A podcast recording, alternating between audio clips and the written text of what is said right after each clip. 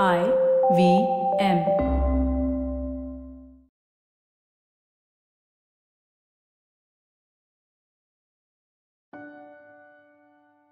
As the impact of climate change worsens, sustainability has become the need of the hour. It's no longer an option, but a necessity if we want to protect our planet. Hello, I am Shiladitya, and this is Capgemini's Techipedia series. In this final episode of season 2, we'll be in conversation with Vishwanathan Rajendran, Senior Director Engineering and Sustainability, CRES India, Capgemini. In today's episode, we'll be talking about some game changing technologies and initiatives in the field of sustainability, areas where industries can improve upon, and so much more. So stay right there, and we'll see you after a short break.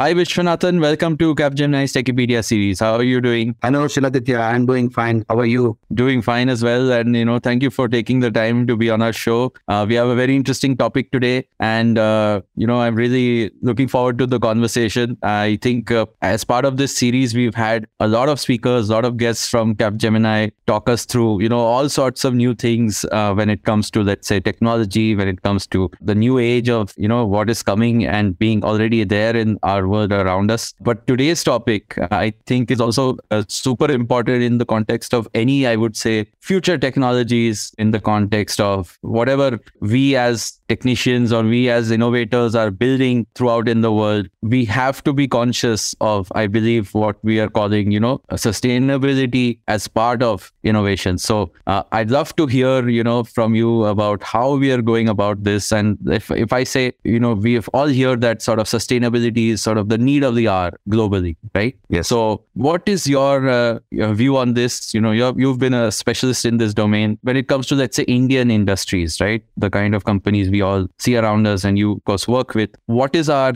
you know, I would say, current preparedness or uh, current version of sustainability that India follows? So, my pleasure as well uh, to be on this show to share my views with the audience. Uh, to start with, uh, Indian companies are beginning to realize that it is possible for sustainability and profit to coexist in a company. Creating a long term value means not shooting in the moon in a given year, but investing every year to get the compounding effects and benefits of consistency over time. Industries are aware that if ESG goals are not aggressive enough, then someone else will likely to disrupt. Hence, our industries are very much aware that ESG goals and commitments need to match the moment. Overall, if you see, India is making progress towards sustainability, but it has a long way to go because India's rapid industrialization and urbanization have put a strain on the country's natural resources that has led to environmental degradation in some areas. As the adage goes, we simply won't be here if we do not take care of the things that allowed us to exist. We need companies to go far beyond just cutting some carbon emissions and being less bad. The work must improve on positive territory. Unfortunately, the number of business leaders who have internalized this is really very insignificant. We need more courageous leaders willing to commit their organization to deep change and the world. And you know, when you say, uh, of course, all of these initiatives, I know there's there's a lot of mandate on companies to do uh, some part of their sustainability initiatives, like you said, ESG goals. But how are they doing this? Let's say if I have to ask you, what are some sort of technologies or game-changing technologies, industry initiatives that are actually helping build a more sustainable future? Uh, and of course, uh, being uh, in Capgemini, like how is Capgemini also approaching this? Of course, there are uh, various uh, practices and initiatives uh, that could be become a major game changers. I- will give some examples that in an effort to observe forest cover change and combat deforestation, the Indian Space Research Organization has developed the National Remote Sensing Centers. It uses technologies like optical remote sensing, geographic information system, artificial intelligence and automation to detect small scale deforestation to further limit the damage caused to forest. If you see uh, in the agriculture sector, we use the rise of AI powered precision farming systems that are being used to optimize crop yields, reduce water consumption, and minimize the use of chemical fertilizers and pesticides. Capgemini, if you see, our net zero target is to achieve 90% reduction in overall carbon emissions across all scope 1 and 2, 1, 2, and 3 by 2040. We have in fact doubled our sustainability initiatives across our campuses with uh, on-premises solar plants. We also do export of solar energies during weekends on holidays. And uh, we also have uh, installed solar trees. We do zero waste management, water conservation, so on and so forth. And uh, we also deployed uh, electric vehicles across the company fleet for our employees to commute between home to office. The major initiatives what Capgemini has done uh, uh, in, in 2022 is we have launched a unique energy command center in Bangalore. Uh, this unique energy command center is a centralized energy command center through which we control all the energy consuming assets across various Capgemini locations in India. We do that remotely. We do demand optimization. We do supply optimization. And we also monitor all the energy consuming assets remotely. Thereby, uh, we are able to reduce 29% of energy over the last eight months. Wow. Where Energy Command Center is a completely IoT based technology where we uh, completely command and control all the energy consuming assets centrally at one location. So all our initiatives uh, are aimed at being not just net zero, but being net positive. Wow, that's a, I mean, that's a remarkable uh, amount of, I would say, uh, focus on sustainability. And especially going net positive is, of course, an ambition everyone should have as a company, as as an industry. Mm. If I can ask you, in contrast to this, maybe what about the rest of the Indian ecosystem or the rest of the industries here? Uh, how do you think they need to improve when it comes to sustainability? Yeah. So yes, as you say, every organization need to become net positive, which means we should give more to the environment than what we take from the environment. And uh, coming back to your question, uh, our economic system has two fundamental weaknesses. It's based on unlimited growth on a finite environment, and it benefits only a small number of people and not everyone. If you see, India is one of the largest emitters of greenhouse gases in the world, and industries needs to improve their energy efficiency. We cannot afford to leak energy and then substitute with the renewable energy. We need to improve our energy efficiency across various sectors and use only renewable energy for our consumption. Use renewably sourced materials create no waste, build everything for full circularity and replenish all the water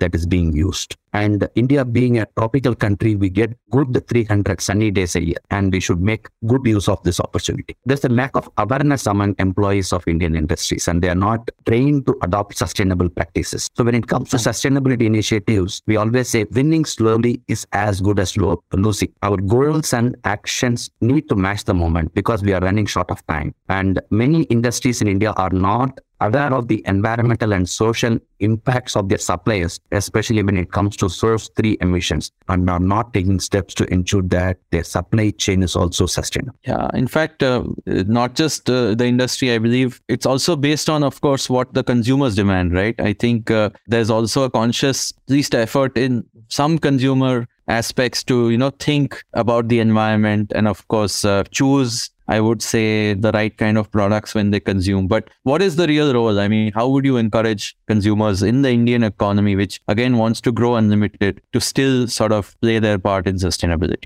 Of course, consumers play a major role in sustainability because they can influence the demand for goods and services that encourage companies to adopt sustainability practices. If you see personally, the consumer also should adopt sustainable practices in their own walk of life. For example, everybody's personal infrastructure, like everybody's next car, uh, should be an electric vehicle car. And of yeah. course, if they are using uh, public transport, bicycles, electric bicycles, electric bikes, anything that isn't powered by fossil fuels or, or even a better option. And uh, their personal infrastructure, uh, like whatever the gadgets, uh, the, the home infrastructure you use for air conditioning, it could be uh, refrigerators, dryers, uh, stove top, water heaters, everything should be energy efficient and powered by electricity. And next comes the personal storage infrastructure. I always say as the countries become more and more electrified, there will be a moment where even a small home battery will make economic uh, sense because we always feel that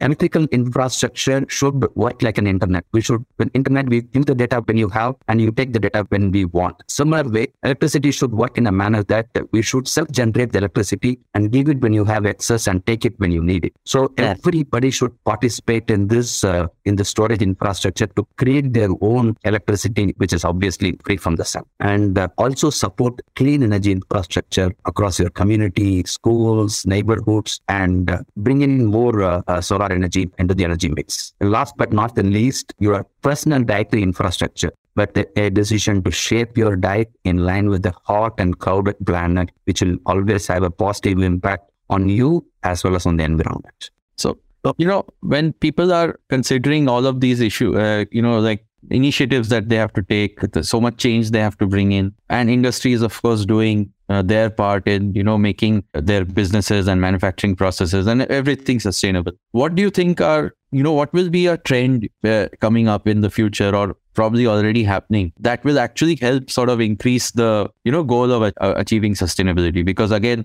like we said earlier, I think time is also finite. Uh, with every you know coming year or month, the planet is suffering. So, what are some of these trends you can speculate on that we expect in the future?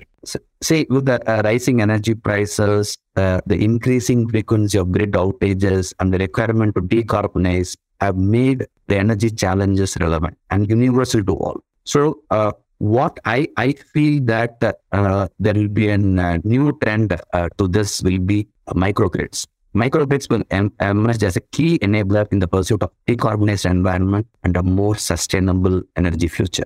And uh, of course, uh, the rise of EVs uh, will positively impact sustainability when it comes to the future. Uh, in fact, on an average, an EV produces almost half of a conventional vehicle's carbon emission over its lifetime. So, from a sustainability perspective, EV is easily a better choice. And a circular economy is a model of production and consumption that is slowly increasing and can help boost sustainability. This model focuses on reusing, resharing, and remanufacturing existing materials and products for as long as possible. You, you know that the planet with all its ecosystems is the biggest stakeholder of all. It can't speak, yeah. but it can communicate. Today's extreme weather event is a warning of what is to come in the future. Humans and the ecosystems we rely on require a stable climate similar to the one which evolved and flourished. If you see, uh, until 100 years ago, we always lived in a world where the atmospheric CO2 levels were 300 ppm. Therefore, we know 300 ppm is safe for humanity. Today's CO2 levels are at 421 ppm and rising 2.5 ppm every year even if we meet the Paris goal, if we all collectively meet the Paris goal by 2050 and half our emissions uh, from 2.5 ppm every year to 1.25 ppm, we will be reaching a threshold of 460 ppm. 460 ppm by end of 2050, which will be 50% higher than what the humans have ever surveyed. This reality sets the stage for the rest of our climate project, which is called climate restoration. In technical terms, if you see the climate uh, restoration means reducing the atmospheric carbon dioxide levels from 421 ppm today to less than 300 ppm, which means we need to remove almost 50% of the uh, CO2 levels uh, from the atmosphere, which we have pumped into the air, which otherwise would remain in the atmosphere beyond our lifetime. Therefore, to meet the uh, goal of climate restoration, we need to scale up carbon removal technologies, which can operate full tilt to remove 50 gigatons of carbon for the next 20 years carbon removal technologies, either through natural ecosystems or by mechanical means, will be a